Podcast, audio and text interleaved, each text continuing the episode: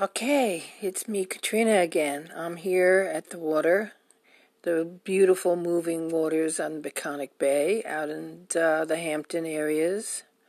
Um, I particularly love water because I, with Edgar Cayce, you know, uh, great sleeping prophet, who had his whole establishment and his mission and his work in Virginia Beach, which I visited with my partner, my life partner, Fred, and our dog, Poochie. And it was just an amazing experience because uh, he's sort of been my sole mentor or inspiration in my psychic life coach work and working with my clients and workshops. and uh, we've had our own TV show, radio show, Fred and I did together and I'm here again with you. Um, so, anyhow, being at Edgar's Place, the uh, Association for Research and Enlightenment, the ARE in Virginia Beach, Edgar Cayce's set up. He was in the 1940s working and died around World War II time, but he worked for a long time. And many people at that time, the 1910s, 20s, 30s, you know, the world of the paranormal or the psychic or spiritual enlightenment groups and discussions was pretty pretty slim, very few. And Edgar was inspired and asked by his master teachers, uh, he worked specifically with Jesus, but there's many others, to help people go out there and use his great gift. He could connect at the highest level of the Akashic Records, which is a file place in the energy spheres of the divine force where all our life records are kept. Um, and he would be able to lay down on a couch or a bed or something with a client and go to sleep, it seemed. But in this uh, trance like altered state, great levels of information from the Akashic records came in for that person, for their health, for their family, for their well being, their body, their mind, their soul. Because it's mind, body, soul. It's a triangle. It's all connected, interconnected.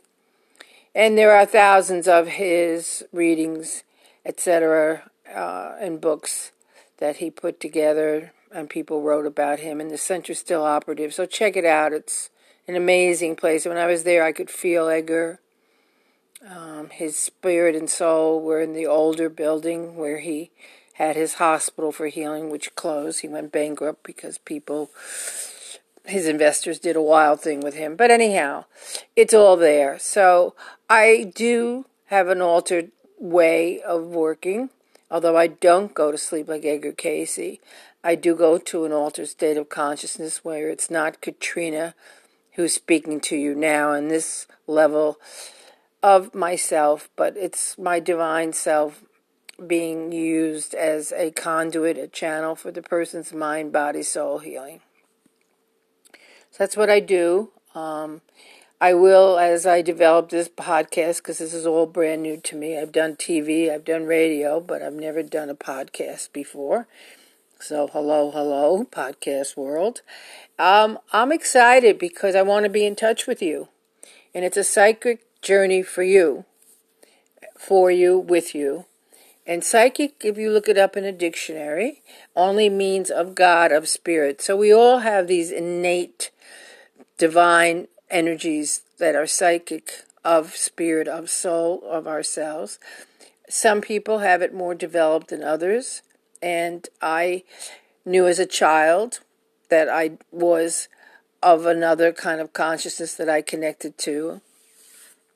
And I would travel outside of my body when I was seven or eight years old in Albany and see myself above myself looking down. It was pretty scary because I come from um, Polish peasant type parents. My mother and father are both totally Polish, Fortuna. Uh, not a, it's not a very Polish name, but it is in fact it originates in Poland because uh, I'm not going off on a tangent, but I'll just give you a little insert to my name, Fortuna. Uh, the village outside of Krakow had uh, the, the villages had all these Roman type Latin names, and it was because you know Poland's history it's been overrun by other countries, especially by the Romans, and later on World War II the Germans. But there's no mountains; they have no big armies, no big products of protection, and they were very very poor until most recently Poland. So the people that lived in these mountain towns when the Roman soldiers and that culture was active there, living there, taking it over, uh, intermarried, and uh, the name Fortuna is not, I'm not a Fortunsky. It originates from centuries and centuries ago. And it does mean luck and fortune, of course, and abundance, which I hang out with in good ways and share. So anyhow, that's how that comes together. And um, I worked with a trance channeler and great psychic and great uh, person, Reverend, Red, Reverend Ron Fredericks, and I worked with him in New York City. In fact, we he had weekly uh, sessions or church gathering on Sunday right across from Studio 54, which used to be my old party place that I hung out and stuff. So it was kind of interesting. And um, I had so many people die in my life during the AIDS 10 year attack until they got the cocktail. One, including who didn't die, but who is HIV positive, but he doesn't have AIDS, is my brother, Timothy. And I'm an artist, I'm a writer, I'm an, I was an acting fashion in New York for a long time, and my world was the artists, the writers, the actors, all that stuff. And so many died that were close to me in the 80s until the cocktail came out. My brother has survived, but he's pretty much outlived all the people in our circle and his dearest friends who were not fortunate enough to have the benefit of the cocktail. So, death is an issue now. You know, we have a very big crisis in the health area in the world globally. And I feel it's a good time for me to be forward again in the media. I've taken a media step aside for about three or four years, but I'm back and um, I'm here now taking call ins as I develop my technology here. I uh, can set it up where you can talk. Uh, my TV show was called Portals of Light and Love. I filmed it for two years with Fred. We did it every week for two, three years out in East Hampton LTV studio. I also imported it to New York City cable and lots of places. So the idea was people would call in with your questions about the psychic or personal questions that they might want answered for a little bit. And also, I featured, you know, uh, writers of the uh, aromatherapist, uh, writers on on the metaphysical, uh, the healing, uh, feng shui, color healing, aromatherapy. So I've been very active in the media with all of that. So I'm going to bring that into the show. And it's pretty exciting because there's so many great healers and practitioners out there in all different aspects of that. You know, it's like a big circle of talent and divine inspiration. So that will be incorporated too. So there's a lot that's going to be coming up. But again, this is the first one off, and I'm here looking at the water with the ducks and the swans and the birds and the fishes swimming out there in front of my house. So I'm very blessed to be in this kind of nature. I lived for years in Greenwich Village, raised my daughter, Francesca, uh, there. She went to all the little schools in the village, and then she went to uh, performing arts uh, high school, and then she went to NYU and graduated. So, uh, you know, I love the city. Um, I don't love so much what's happened to it. It's become so expensive that only millionaires, billionaires can live there, which is kind of weird. But that's how it goes. Oops, a sailboat's just going past me. A little tiny sailboat with two people on it. God bless. Sail away. Anyhow, it's an exciting time. It's a very stress filled time, fear filled time.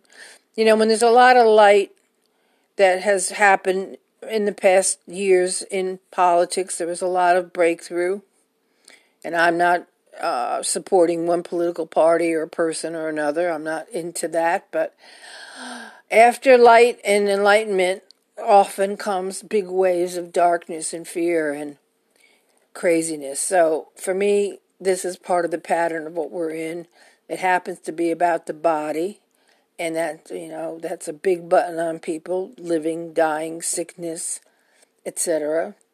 So we're here to work through that fear together, and you know there's a lot of advertisement in the media about us doing this together. Well, that's correct. We are all connected. And this is another crisis of opportunity that my life partner friend uses that phrase a lot, and I think it's brilliant.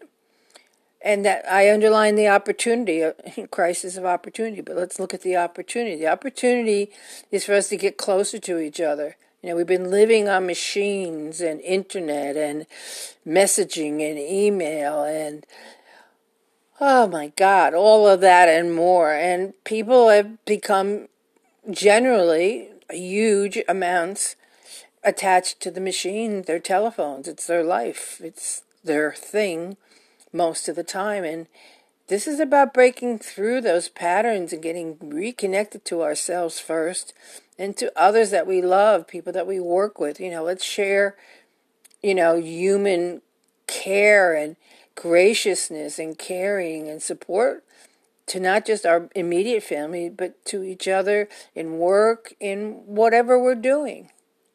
So this is that opportunity, and, and if you can't be physically close to each other, it's another st- type of opportunity to reconnect from your heart and your soul.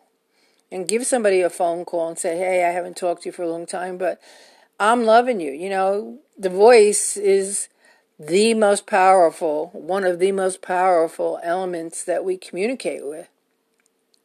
And that's pretty well shut down for a long time because people write, text, message, you know, and we can use our voice again to inspire ourselves and each other and support and give a call and actually, you know, take time to dial the phone, you know, and show people, not by words, but by action, that we're, we're there, we're next to you, we're walking with you, we're supporting you, we're caring for you, we're loving you, we're being hopeful together.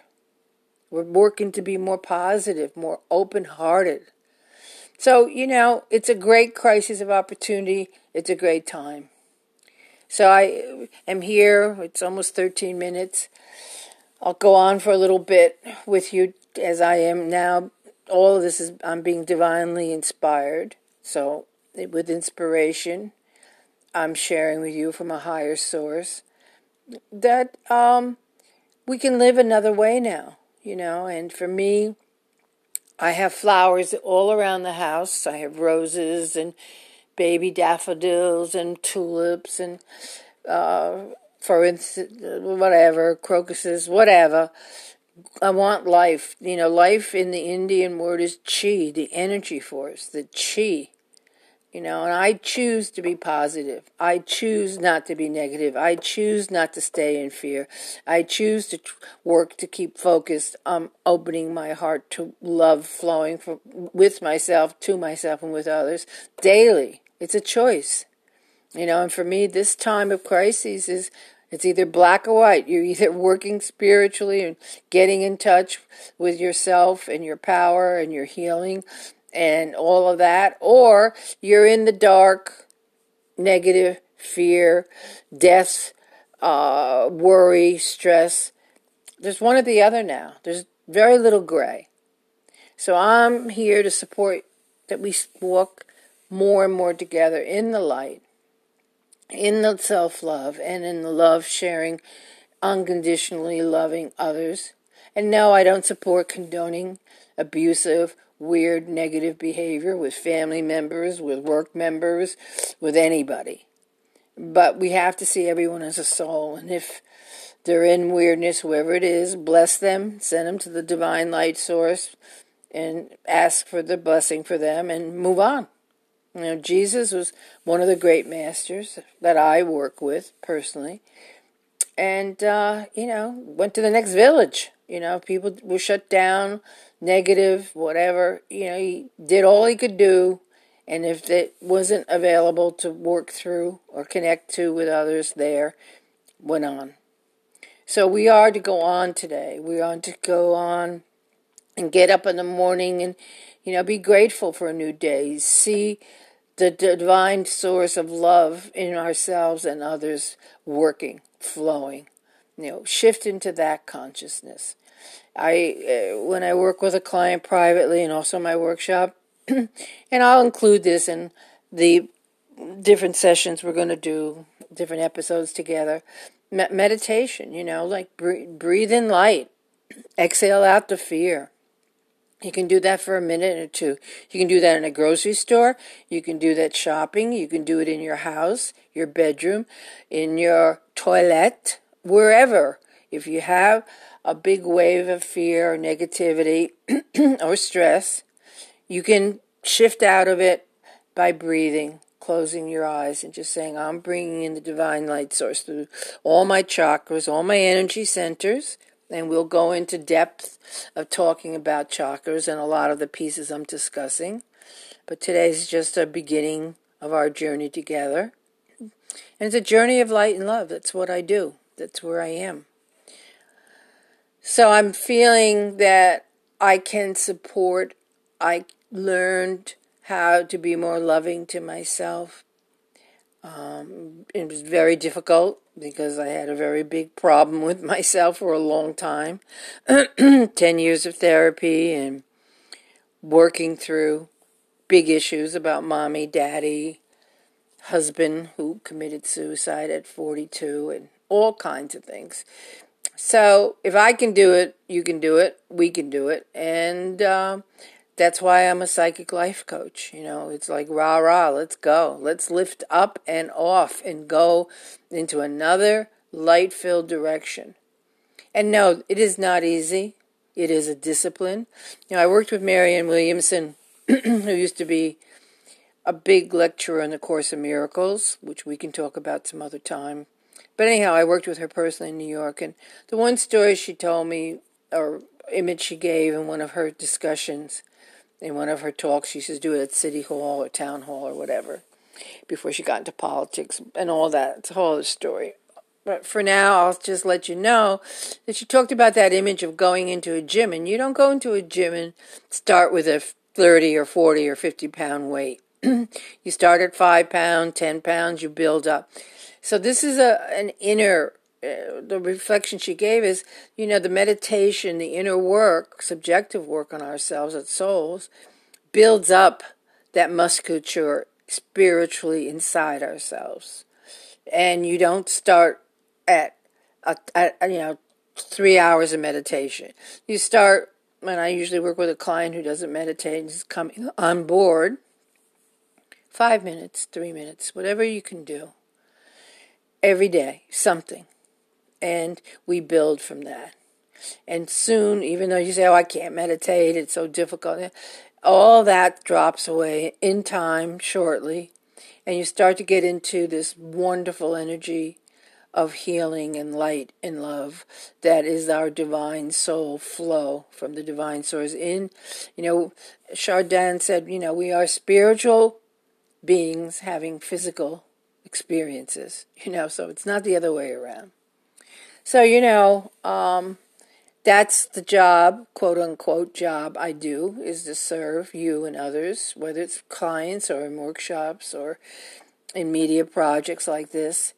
So we can, you know, feel inspired with each other. You know, I have so many people that I look to that inspire me in their writing, in their feng shui work, and their artwork. You know, I spent a lot of time in Europe. I've hung out in a lot of the Louvre and Victoria Albert and all the museums and stuff. And in uh, Venice, you know, there's a one place that had, you know, a, a Picasso exhibit years ago, and I was there with friends, and it was about Picasso and his early life, and before he got into cubism and all the weird shapes and stuff, you know, his early work, he did beautiful portraits, you know, and then they had his letters. He wrote love letters that you bring tears to your eyes. They were so romantic, so soft, and so beautiful.